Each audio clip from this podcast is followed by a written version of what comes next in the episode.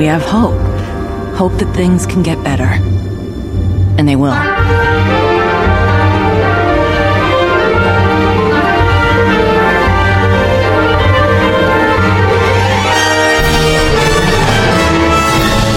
The Bizzle! You called the Jesse James. Jesse, a k a. The Bizzle. Yo, the Bizzle, thank you. The Bizzle? Thank you, the Bizzle. Yeah. The Bizzle.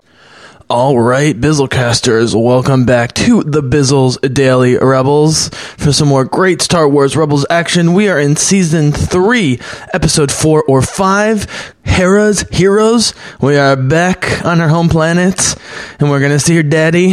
Things are not looking good for the Twi'leks, who are resisting as always, but her and her dad are on great terms from after they got through the little hiccup from Season two. And if the first episode between the between Shams and Hera was the reconciliation and getting on the same page and on the same side, um, and, and her father realizing how capable Hera is, but also how right she is about what this, the actual gravity of the situation, but also that they maybe can win if they are smart and work together, um, this is all about how far Hera will go and what she will sacrifice in order to beat the Empire. And there's major reverberations of Princess Leia, especially the, the ruthless Leia we get in the comics, and that's hinted out in the movies. We really get in the Leia comics and in the books. Um, and, and I'll get back to that. That um, there's a very powerful moment um, with Leia where she has to admit that what she did on Alderaan, and she would do it again and again and again if it meant beating the Empire and the greater cause. Obviously, they, they, they weren't going to commit genocide on Star Wars Rebels on Disney X D, but it's the same sentiment ultimate, and, and letting her own or part of her own world burn to win. More cool beasties. I mean, this would those would look so bad and terrible and unrealistic on, you know, mixed with the real people on the big screen. Looks great with the animation style here. You know, the more I watch Clone Wars and Rebels, it's just clear to me. I just prefer everything about Rebels, including the animation style. Clone Wars is just exhausting. The writing is nowhere near as good for the dialogue. It's, it's way less colorful, even though it is stylized and much higher budget with the big battles. It, you know, you ultimately get tired of seeing it over and over again. Here's Ezra on the guns. Yeah, those big, those big tanky tanks. I mean, it's a great design, even though they're just giant, you know, rectangular cubic things, the Imperial tanks. They're like, how could we make a tank look even more like a tank than the tanks we know from the twentieth and twenty-first century? So we talked a little bit about the French accent thing. Uh, you know, that comes from the Clone Wars portrayal of Twi'leks having a, a French accent, whatever. You know, we just assume that the Hera, uh, you know... St- started talking, you know, in like quote unquote normal. You didn't think that third digit says that? Uh, yeah, uh, you know, I, I mean, in Clone Wars, this scene it would be a droid and they decapitate him. Here, it's a real person. The stormtrooper and Zeb just punches him. I'm not going to kill him if they don't have to.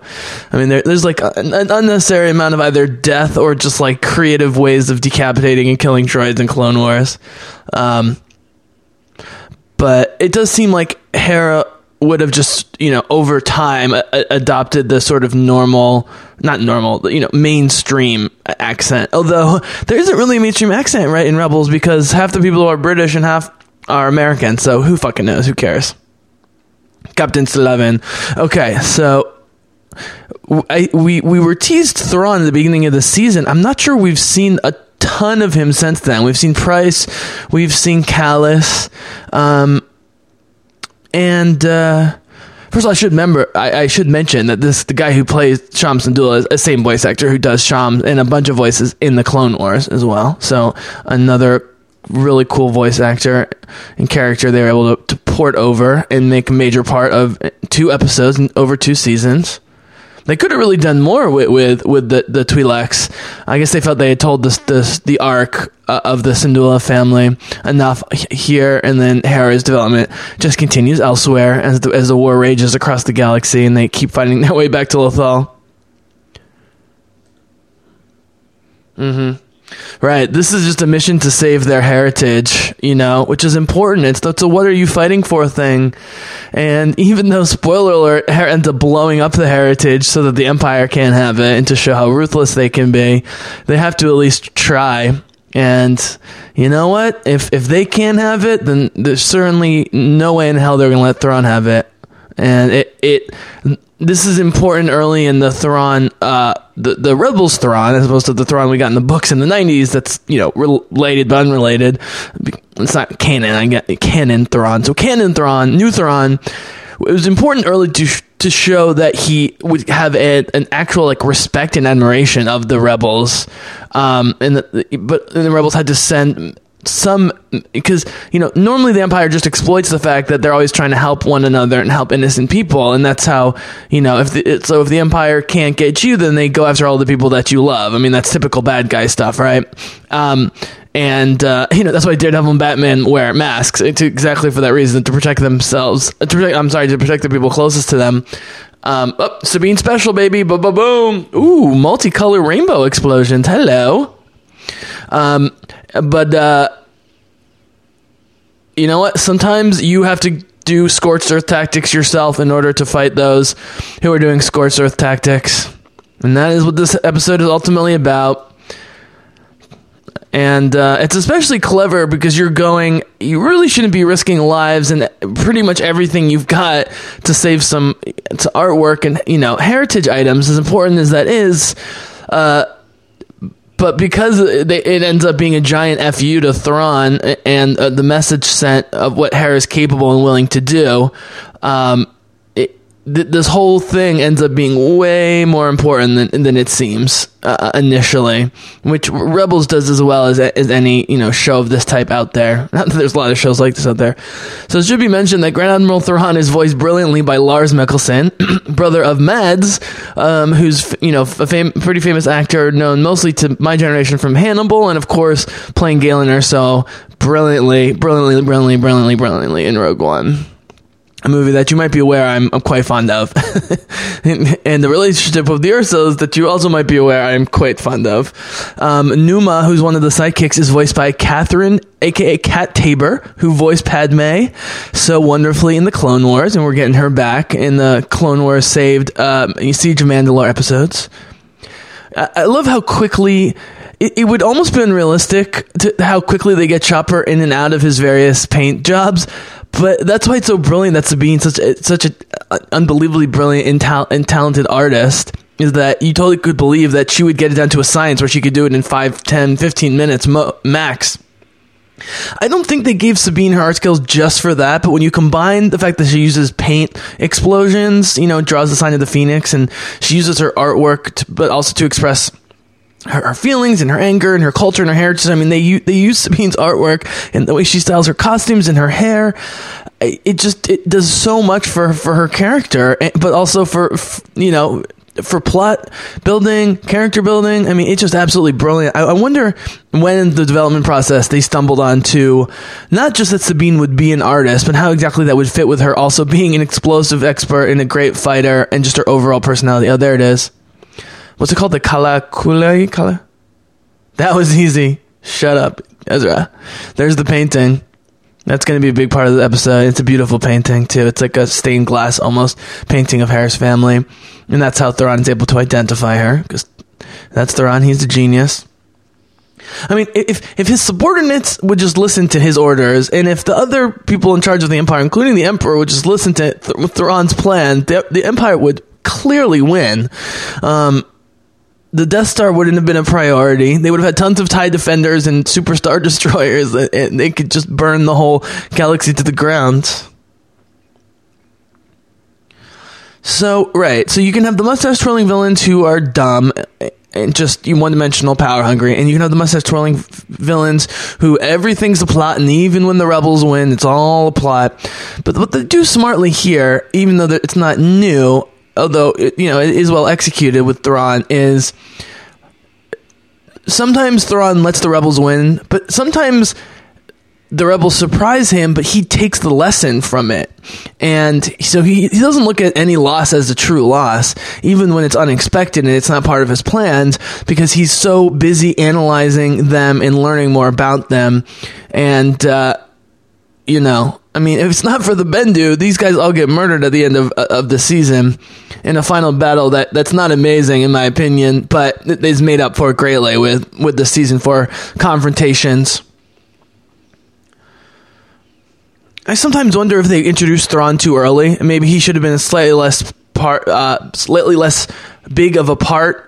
Let me rephrase that. He should have played a slightly smaller part, perhaps, introduced him more slowly in season three, had another villain, you know, with the Ahsoka Vader dynamic in two, you know, we could have had more Price and, and made the Callus intrigue a little bit more interesting in season three, slowly bring on Thrawn. You could still have these episodes here where he's learning about the rebels, getting involved, you know, reassigned from a different part of the galaxy to take care of this particular problem, start learning about them, stealing their art, learning from their art, and all that good stuff. Character building. But it's, I'm getting ahead of myself, but as we'll see in the final battles, battle of Season three, they had to hold back knowing that they would need an even more epic series of final battles in Season four. So, back to here. Great walker action, really cinematic camera. We're looking in the ground up, you know, at the bad guys. So the camera's looking up at the, you know, the stormtroopers and the walkers, down at the rebels. It's, it's stressing, you know, who's in control, um, you know, who has the power.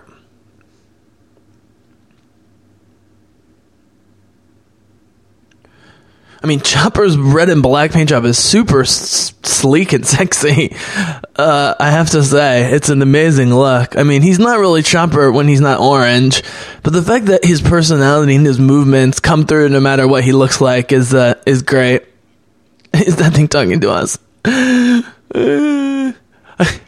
the actors probably say that to Dave Filoni all the time, you know, to joke around. You know, he's doing... Chopper's voice is, is the showrunner Filoni. Is that thing talking to us? That crazy creative creature known as Dave Filoni.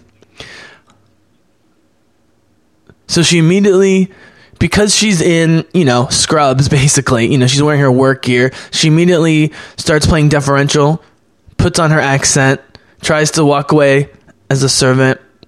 So the question is, has Thrawn already identified who this is, or is he just having an inkling of a sneaking suspicion? Probably somewhere in between. And that's the other cool thing about how they play Thrawn, is even when he's smarter than he should be, or, you know, or, or letting rebels get away with things, but it's always morphing. Like, it's not like everything's planned out from the beginning of season three to the end of season four with Thrawn. He is adapting and changing, even within episodes, certainly across the course of the, of the two seasons and the series in general. And, you know, trying to discern the tiny bit of emotion and expressiveness on his face to see kind of where he's at in his, you know, in his schemes, but also his, you know, analyses and just, um, you know, kind of creative, uh, what's the word I'm looking for? You know, detective work, really. I mean, he's he he's an amazing investigator in addition to a, f- a phenomenal tactician. His biggest problem is that he's so much smarter and has so much more vision than his subordinates, and that they don't, you know, they they go against his orders because he's operating on such a high level.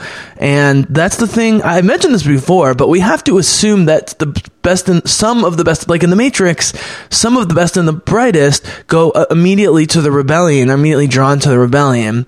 And so even though they're outnumbered by the thousands and tens of thousands or more from the from the Empire, the rebels do have a much much much higher average skill level, right? And they have all the best pilots, um or not all the best pilots, but like all of their pilots are good pilots. The Empire has very few good pilots because they keep throwing grunts out there.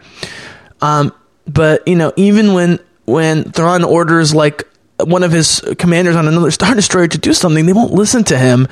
And uh it can be frustrating as a watcher. Like, you're frustrated for Thrawn, even though we're, we are rooting for the rebels. It can be frustrating to just see Thrawn so brilliant and so close to crushing them constantly, and foiled as much by his own people, at least, as by the uh, by the enemy, by the rebels.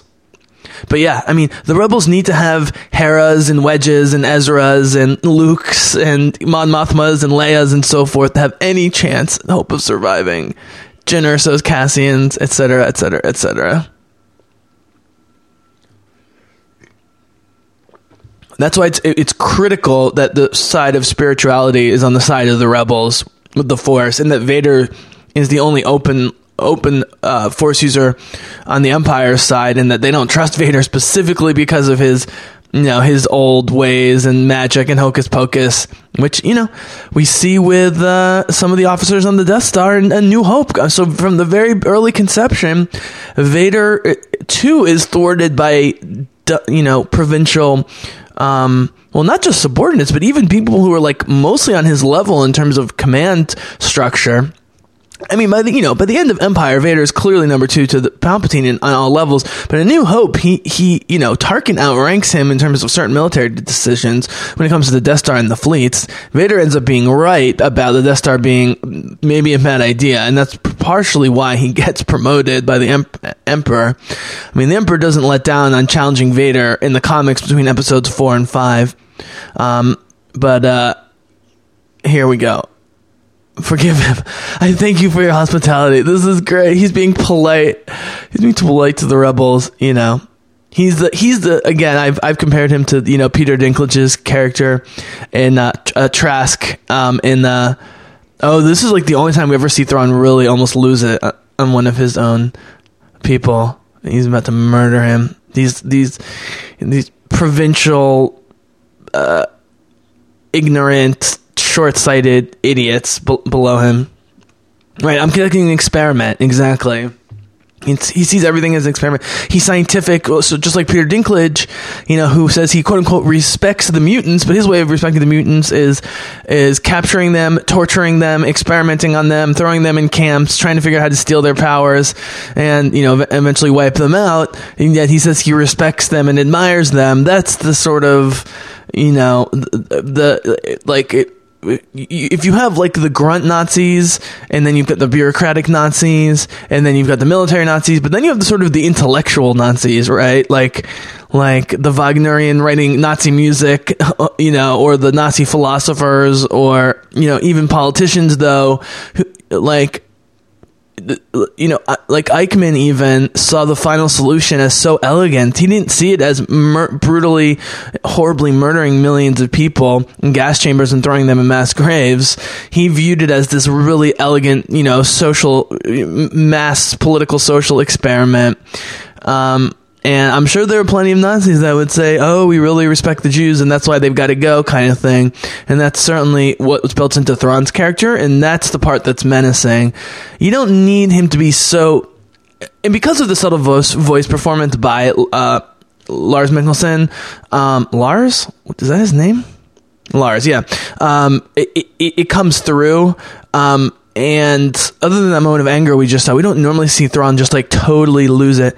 Um, but uh, the the interesting part for the, and that's that's what Rebels does so brilliant with the kids and the adults is for the kids, Thrawn is just a, a scary, cool, evil bad guy that they haven't seen before in terms of his color and the way he looks and the way he talks and the way he acts is all very different um, to probably most of the audience, but certainly to kids. But to adults, it's that very menacing, you know, like, like I'm talking about like an intellectual Nazism, essentially, you know, that has, that has convinced themselves that this is all some part of grand, beautiful plan and design. And part of that is, you know, respecting your, your enemies.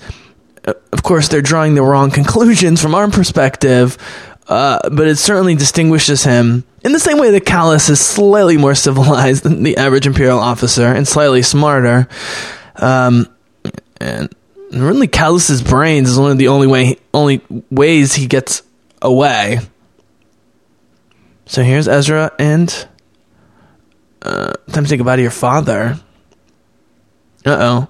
Yeah, here's the anti-grav working overtime. The. Sh- giant Imperial cruiser just hovering. So when you watch the Clone Wars, you realize that like the Star Destroyers and Imperial cruisers are just slightly modified forms of what the Republic used to fight the Separatists. You know, the the Emperor built his entire arm, like Palpatine, Chancellor Palpatine had, was building his entire army for what would become the Empire, which which is brilliant. You know, it wasn't just about creating the separatist conflict to, to gain power, but it was also because he built up the military. Ultimately, he knew the droids would get shut down and the Jedi would be murdered, but he needed the, the, the military buildup. Couldn't do that without the help of the galaxy. And that's actually why he doesn't dissolve the Senate until a new uh, beginning of A New Hope, which is like, what, twenty, thirty years after um, no, no, twenty years after the events of the prequels. Uh, it, it's not he, he waits twenty years to fully dissolve the Senate um, because he does actually need them to govern the system, their systems and their quadrants and sectors for a while, but ultimately they become too troublesome. And if he's going to blow up Alderaan, he has to dissolve the Senate because the Senate would it is clearly irrelevant at the when you're at the point of blowing up planets. Even I have been captured before, says her dad. Sorry about the house. Yeah, here we go. Boom. This is like the maybe the only major like direct terrorist attack that we see in terms of the the iconography and imagery of blowing up your own stuff to to kill and maim the enemy. I mean, they do blow up tons of stuff with Sabine, obviously, and in the space battles, but just the way that was portrayed, where everything goes silent and then suddenly everything explodes. Oh, Kanan just redirected the rocket at the fucking walker. I totally forgot about that. And salutes the fucking moron and captain. Yes, Sabine Main, my girl. Get us out of here. That is a sneakily cool episode. That is a sneakily cool episode. And, right, they've earned their victory today. That's There's the respect. Oh, not to worry, Captain. Right, I found this whole experience to be very enlightening. Yep. He he respects them enough to not pursue. It's not worth losing more ships. They're going to get away anyways. And he's learning all sorts of fun stuff about them so he can, you know, ultimately defeat them. Ah, uh, the Kalikori, right? Mm-hmm. Yep. I have you.